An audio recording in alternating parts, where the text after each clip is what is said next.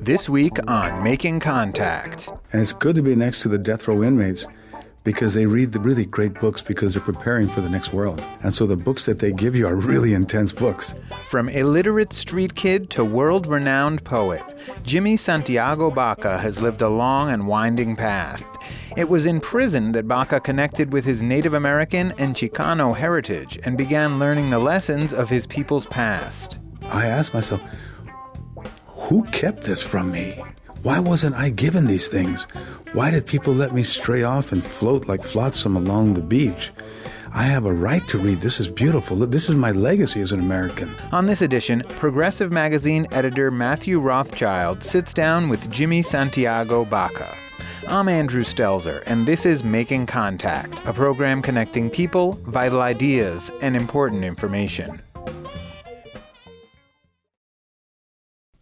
I am eight years old, black, brown, and white pigs. Approach the grain pail my uncle shakes, and in his other hand draws a pistol, shooting the brown one in the brain. As its brothers guzzle, blood pooling in the trough. That's how life is, my uncle says. Brothers drinking brothers' blood in the streets. And I took that to heart. Back in the 1960s, when Jimmy Santiago Baca ran away from an orphanage in Albuquerque, New Mexico, he didn't have the means, the support, or the words to express his anger, his frustrations, or his analysis. Paradoxically, it was in prison and in isolation where Baca found the tools to change his life. In 1979, he published his first book of poetry. It was the same year he was finally released from prison. Today, Baca devotes much of his life to helping impoverished youth and adults learn to express themselves through the written and spoken word. In 2009, Matthew Rothschild interviewed Jimmy Santiago Baca to learn more about his unique life trajectory and his aspirations for the future. How'd you get interested in poetry? Uh, I was, you know, the story runs. I was, uh, uh, I was in prison, and I, um, I was really bored of crime. I was just bored. What were you in prison for? Drugs, the sale of drugs, and using drugs. I was just turned 18 years old, and just the whole criminal life bored. me. I was just bored with prison. I was bored with prison life. I was bored with crime. I was bored with gangs. I was just really boring. I, I you know, if somebody probably would have come up with a different way to rob a store, I probably would have been a, a, a robber. But just there's no change. You walk in, you take the money, and you leave. And I thought this is really boring. And the gangs are really boring. They keep talking about the same thing over and over and over. And so at that point in time, um, I wanted to go to school, and the uh, the counselor promised I could go to school if I didn't get in trouble. So I, I went 60 days in the kitchen at four o'clock in the morning.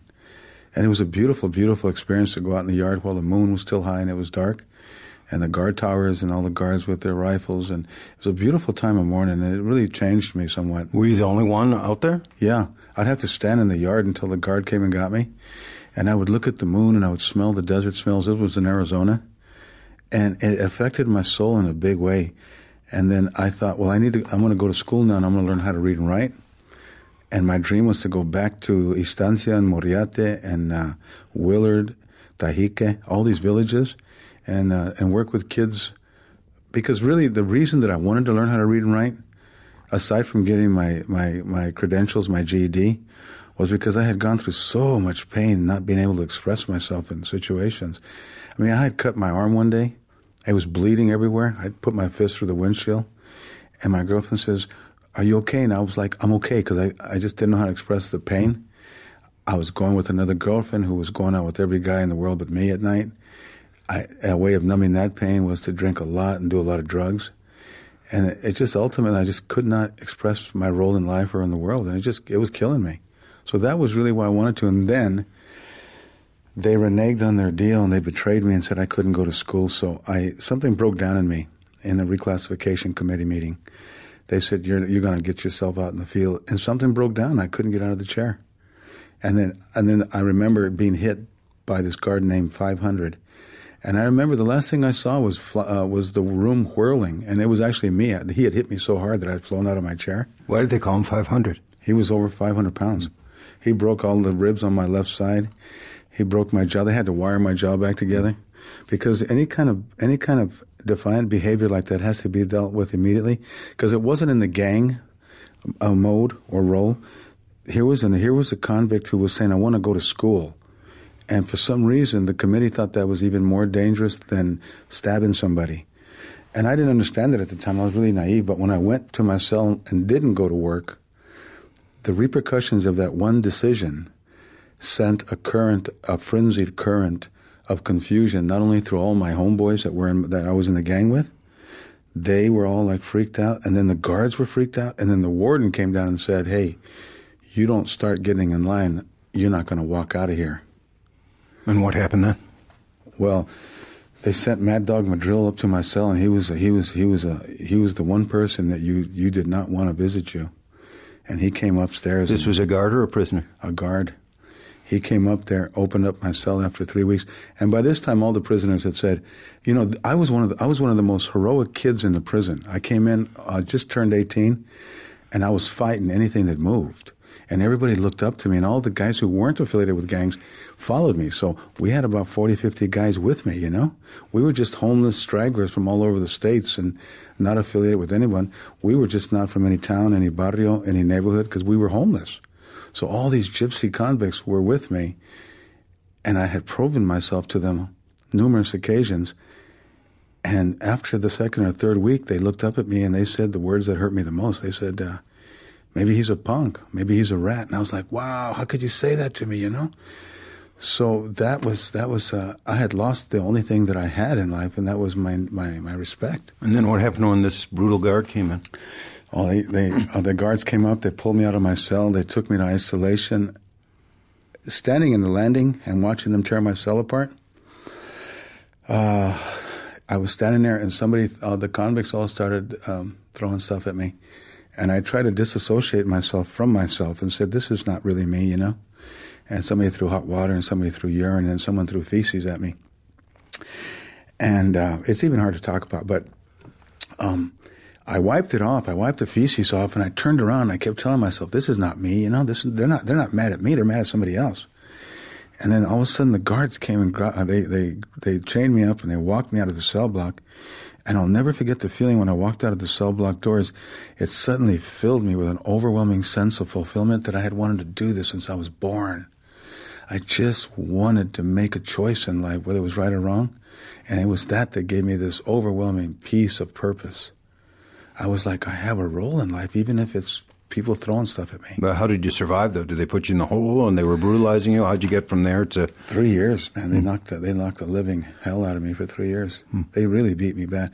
They broke a lot of bones, and they. Um, I became somewhat of a hero because I, I had I had for three years I lived in administrative custody where they called me a security risk, and then they would uh, guards would come down and just beat the living hell out of me, and um, I would fight him, You know, I wasn't going to let him do that, but I would fight him. Then I'd wake up in isolation, and in isolation, I learned how to do transcendental meditation by accident. I would uh, I would just close my eyes and I'd be back in my village and I'd spend the entire day there, and uh, and it was really a beautiful beautiful thing. And this thing I didn't know, realize what it was called till much much later, but I would close my eyes and I would have this fierce rush of volcanic tornado like white light rush from my tailbone off the top of my head. And I was like, whoa. And then I would like be able to look over the prison and say, wow. And I'd go to my village and go see my girlfriend. And then I get a, I would get like, uh, uh, little cards from uh, my sister later saying, I had the strongest feeling that you were in the room yesterday. And I really was in the room. And I began to realize that, that, that, that, that life is much, much, much deeper and broader than, than what we see with our eyes and our senses. And uh, I, I was just, I was bouncing out of my body on a daily basis. And I had lost weight. And I lived in my boxer shorts for three and a half years. Didn't put on my pants or shoes for three and a half years. Uh, until one day the guard came and said, I, I had written my very first poem. And I had sent it out six months earlier. And I had forgotten about it and I was reading feverishly all these works by Emily Dickinson and Thoreau and Emerson and the Romantic poets and the Black Mountain poets and the Latin American poets and the, the uh, the surrealists from France, and I was reading so many uh, so many so many things. I, I, was I was I was not really in prison. I was somewhere else, and um, and they came. and They called my number thirty two five eighty one, and I was like, yeah. And they had left me alone by this time. They were like, this guy's. We just got to bury him. So they put me with all the gang leaders, and they put me with the death row inmates. And it's good to be next to the death row inmates because they read the really great books because they're preparing for the next world. Hmm. And so the books that they give you are really intense books. There's now no comic books, right? Despite what uh, modern media, I mean, uh, popular media would, would have. They don't want to waste their time. Yeah, they're not wasting time. They're, get, they're preparing, right? So, so they gave me the books, and I was reading uh, For Whom the Bell Tolls, and I was reading Fitzgerald's Great uh, Gatsby. I was incredible. And I, I asked myself, who kept this from me? Why wasn't I given these things? Why did people let me stray off and float like flotsam along the beach? I have a right to read. This is beautiful. This is my legacy as an American. So I was reading voraciously, and uh, and then the guards would come and tear everything up and and all that stuff. And anyway, he called my name, and I, when I came out of the cell, I actually put on my pants for the first time in three years and my boots, and I actually walked outside for the first time. And I must have looked really bad, but I felt uh, almost like in a nirvanic state because when I came across the yard, all the gang members who had hated me, I had been writing on their behalf poetry and stuff. And I had my first little book of poetry published called Immigrants in Our Own Land. And, I, and they all came across the yard the Mexican Mafia, the Aryan Brotherhood, the Black Guerrilla family. Everybody came and said, Are you all right, bro? And I'm like, I must have had these huge bulbous eyes because I only weigh, I realized I weighed 90 pounds. Mm. I'm like, Yeah, I'm fine. And they were like, Are you sure, bro? And I'm like, I'm, I feel great, although I was really pale from the sunlight. And I went to the visiting area, and it was the first time I smelled perfume and saw women's hair and lipstick. And I sat there just thanking God for lipstick and for painted toenails, you know. I kept looking at their toenails thinking how beautiful they are, painted, you know. And I'm great. speaking with Jimmy Santiago Baca, the poet who uh, was in prison, wrote poets, uh, poems in prison, uh, what was that first poem that you sent out? It was called uh, "Immigrants in Our Own Land," and it was uh, I remember Bonafide who was in there for killing four people in that prison. He had already gone there for murder, but they let him out, and they he was my he was living next to me, and it's funny because Bonafide and myself and Texas Red were the only people selling single in the entire prison. I was considered that dangerous because I refused to work. And the warden said, We're not going to let this out because if everybody else refuses to work, we're in some deep problems here. So it was really, I, I didn't understand the politics of, uh, of uh, Gandhi esque uh, defiance. Uh, but so I, I was just making, I didn't, uh, I didn't go along with anything and it, and it, and it, and it just upset everybody. And I wrote this poem and I, and I stole the poem out of the Bible, not thinking that anyone read the Bible. And I said, I just replaced the words at first by saying that Teresa Maria created the world and she created the clouds and the trees. And then I gave it to Bonafide thinking he didn't know. Say, hey, check it out. I wrote this poem to her, you know? It was a way of trying to get back this woman that I was in love with. And she, uh, he said, no, no, you can't steal from God because it's a problem. so he, he hit me up with the biggest, biggest uh, challenge that I'd ever faced up to that point. And he said to me, you've got to be honest, Jimmy. And it, you know, when you're a street kid and homeless, you can't be honest. Especially when you're in love with the woman, you got to tell her that the car is yours even though you stole it. You can't be honest about that because if you admit to yourself that you have nothing and you are no one, the next step is suicide. I couldn't go there. But I finally had to sit down and say, look, okay, fine, I'll write this poem. And I wrote a poem uh, admitting that I have nothing but this poem to give you. And believe it or not, believe it or not, um, in that visiting room that day, the person that came to see me, I thought was my brother. It was it was Teresa. She'd come all the way from Chicago. And all the money and all the drugs and all the stolen cars had never, ever compelled her to come out of her room. A poem made her drive halfway across the United States to see me. And when she saw me, it was devastating because I wasn't in love with her. I had been reading uh, Madame Bovary, I had been reading Lorca, I had been reading all these great poets, and they had changed the DNA molecules and the structure of how I saw and defined beauty. And when I saw her standing there, I could tell she was high on meth. She had that glittery look in her eye, and she was dressed like a lap dancer and stuff. And I thought, well, it's so sad. It's it's just sad, sad thing when the literature that you've been reading uh, redefines your, ups, your your your standard of beauty, and the one thing that you were living for is taken from you. And at that point, I had a decision whether I was going to go out and just be a criminal and wreak havoc, or whether I was going to pursue literature because of this change. I was going to wanted to know what was beyond this change. And how'd you make that decision, Jimmy Santiago Baca? Well, I was sad. I was I saw her and I said, "Wow, I don't love her. I mean, I, I have a whole different uh, definition from beauty now, and you're just not it."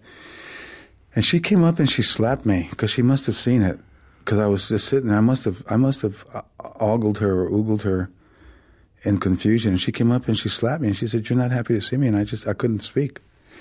And she left, and I and it was devastating because when I turned around and walked back across the yard, I was both elated and I was also in sorrow because I thought, wow, I have nothing to work toward anymore. And yet, I was experiencing the power of literature. It had changed my mind about something. And so there was still there was still some vestiges of criminality in my brain. So I went immediately back to the cell and wrote a poem to the judge, seeing if he'd release me but it didn't work. I wrote a poem to the guy, and he wrote me back a poem from Phoenix telling me what an idiot I was. I deserved double time. I thought, well, maybe sometimes poetry does work, sometimes it doesn't. You're listening to Jimmy Santiago Baca being interviewed by Progressive Magazine editor Matthew Rothschild. You can find more information about Baca on our website, radioproject.org. We'll be right back to learn more about how Baca's successes as a writer began with a few shoebox prison poems.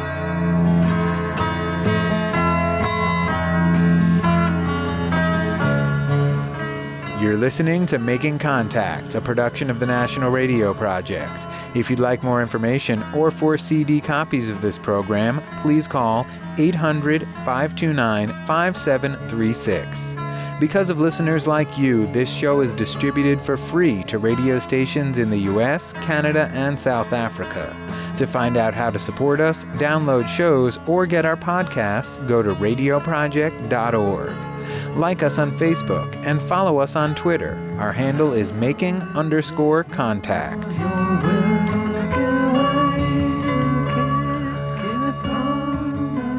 We now return to Matthew Rothschild interviewing Jimmy Santiago Baca, a world renowned Chicano and Native American poet who learned how to read and write during his years in prison. I finally got out after six and a half years.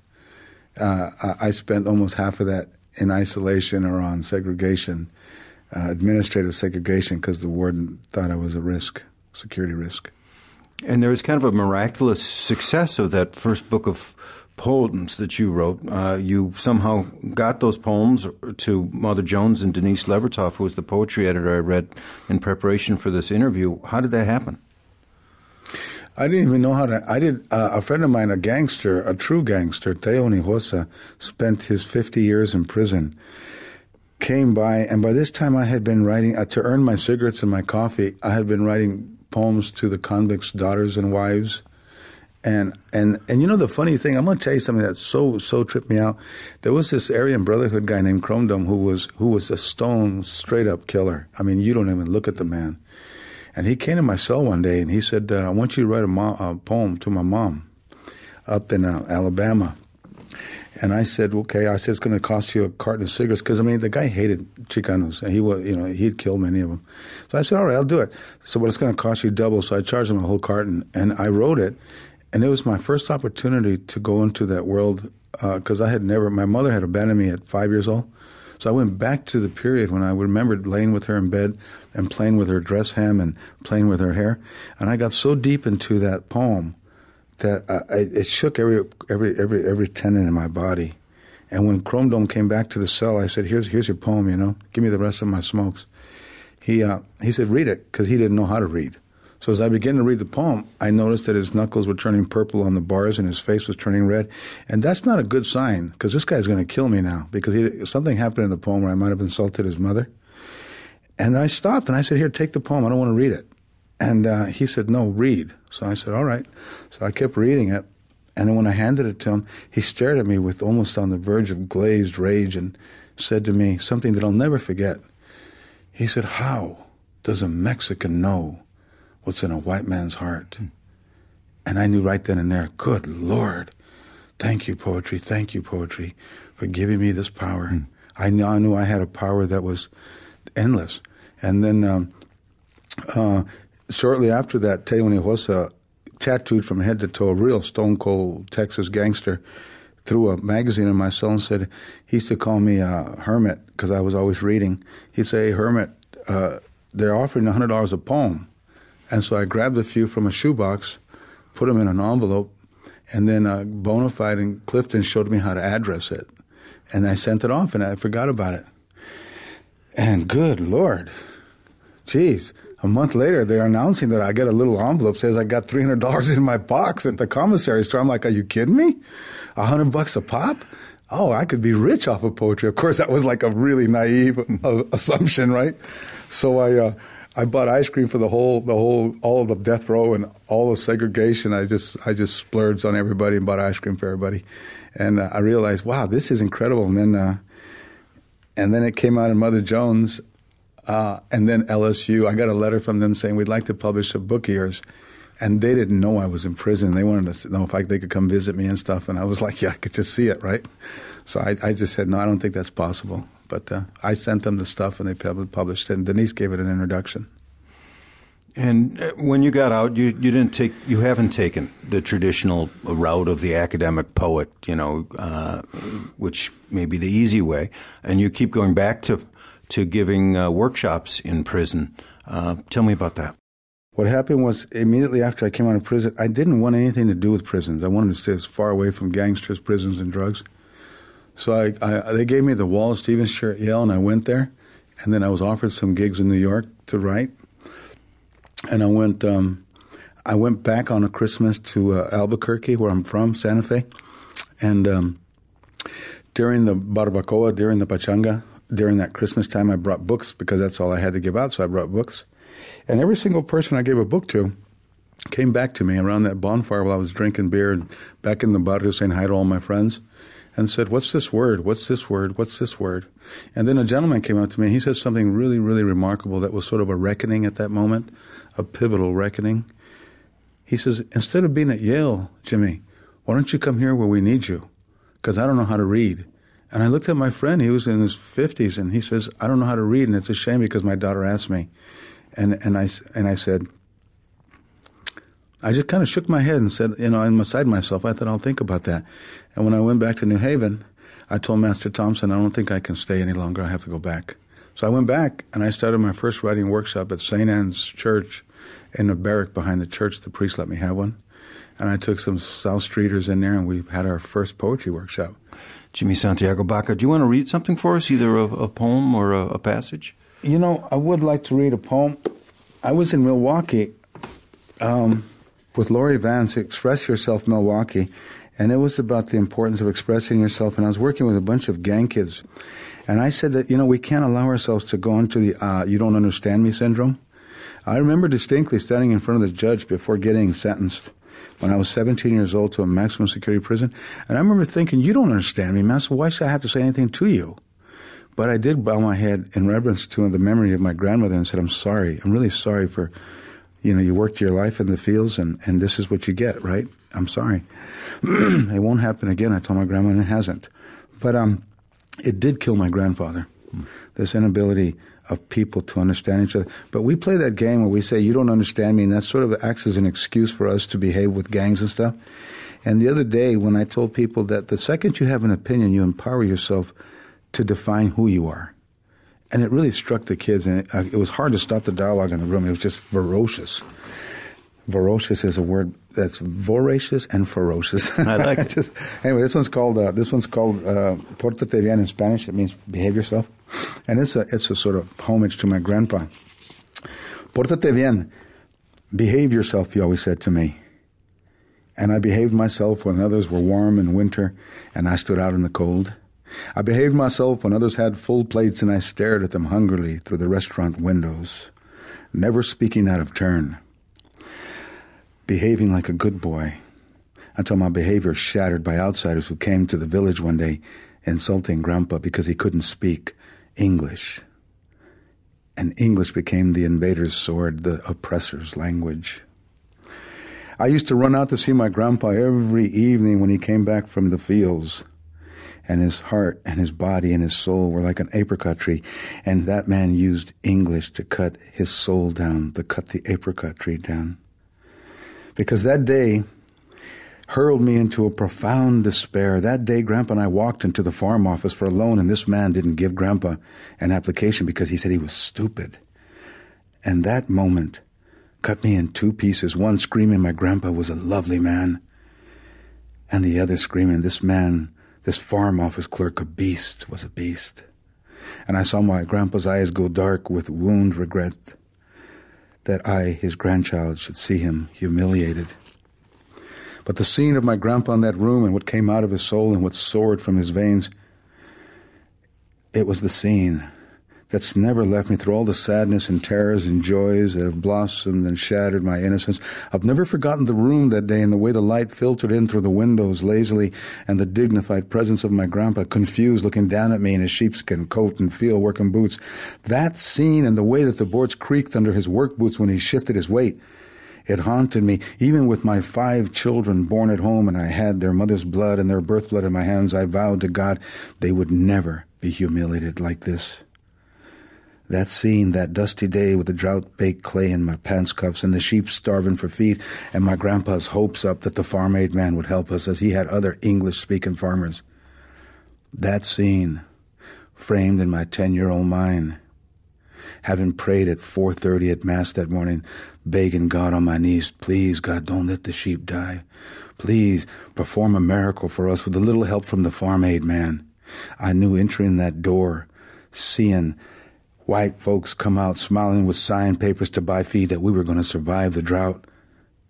That scene with its wooden floor and my shoes scraping sand grains that had flown in, the hot sun warming my face, and me standing in the room later by myself looking for Grandpa after the farm aid man had turned us down and I knew our sheep were going to die, three generations of it. And I knew Grandpa was going to die. That moment opened the wound in me. And in that wound, I heard the cry, why? The cry of grief, the cry of hurt, the cry of confusion. Why did this man turn us down? That day changed my life forever and made me a man, made me understand that because Grandpa couldn't speak English, he had to die. And when I turned and I walked out the door on the main street, squinting my eyes at the whirling dust, looking for Grandpa, the world was never the same. Because it was the first time I'd ever witnessed how racism could take the one person you loved in life and kill him. It was the first time I'd ever witnessed how racism could take a whole village of people's dreams and kill them. And during all of it, all my grandpa said was, Pórtate bien, mijito. Behave yourself, my son, behave. That was poet Jimmy Santiago Baca being interviewed by Matthew Rothschild. And that's it for this edition of Making Contact. Special thanks to the Progressive Magazine and Liz DiNovella. And thanks to our production intern, Christopher Hombach, for assistance with this show.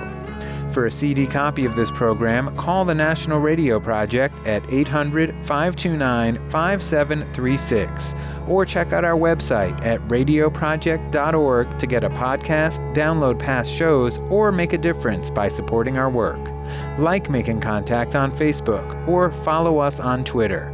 Our handle is making underscore contact. I'm Andrew Stelzer. Thanks for listening to Making Contact.